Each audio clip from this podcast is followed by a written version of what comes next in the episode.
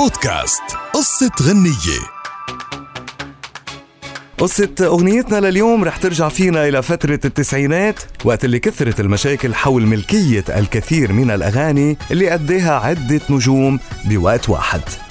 وهالشي بيرجع إلى عدم وجود قوانين وحقوق للملكية الفكرية بوقتها بالعالم العربي. ومن هالأغاني أغنية مندم عليك دمع الندم غالي. اللي غنتها المطربة السورية هويدا يوسف قبل ما تغنيها نوال الزغبي اللي اشترت الأغنية واشتهرت بصوتها بعد سنتين من إطلاق هويدا لإلها. وبوقتها دار جدل كتير كبير حول أحقية مين بالأغنية. تفاصيل الموضوع جاء على لسان المطربتين نفسهم.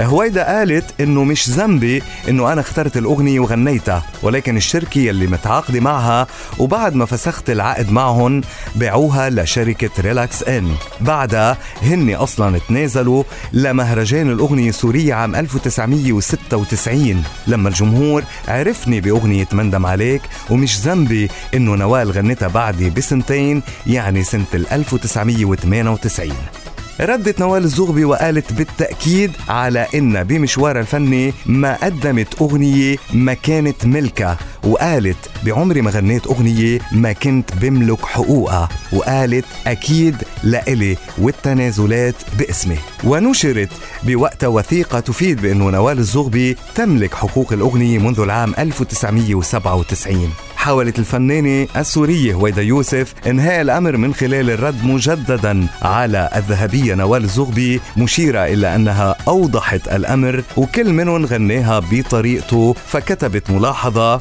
بهيداك الوقت ما كان في حقوق تحفظ الحقوق بكفي لهون.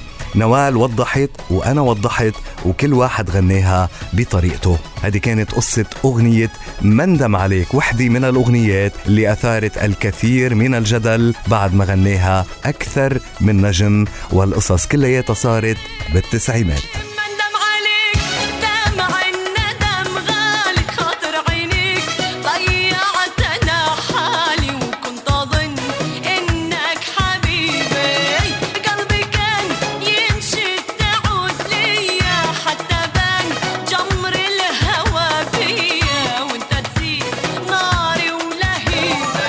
بودكاست قصة غنية.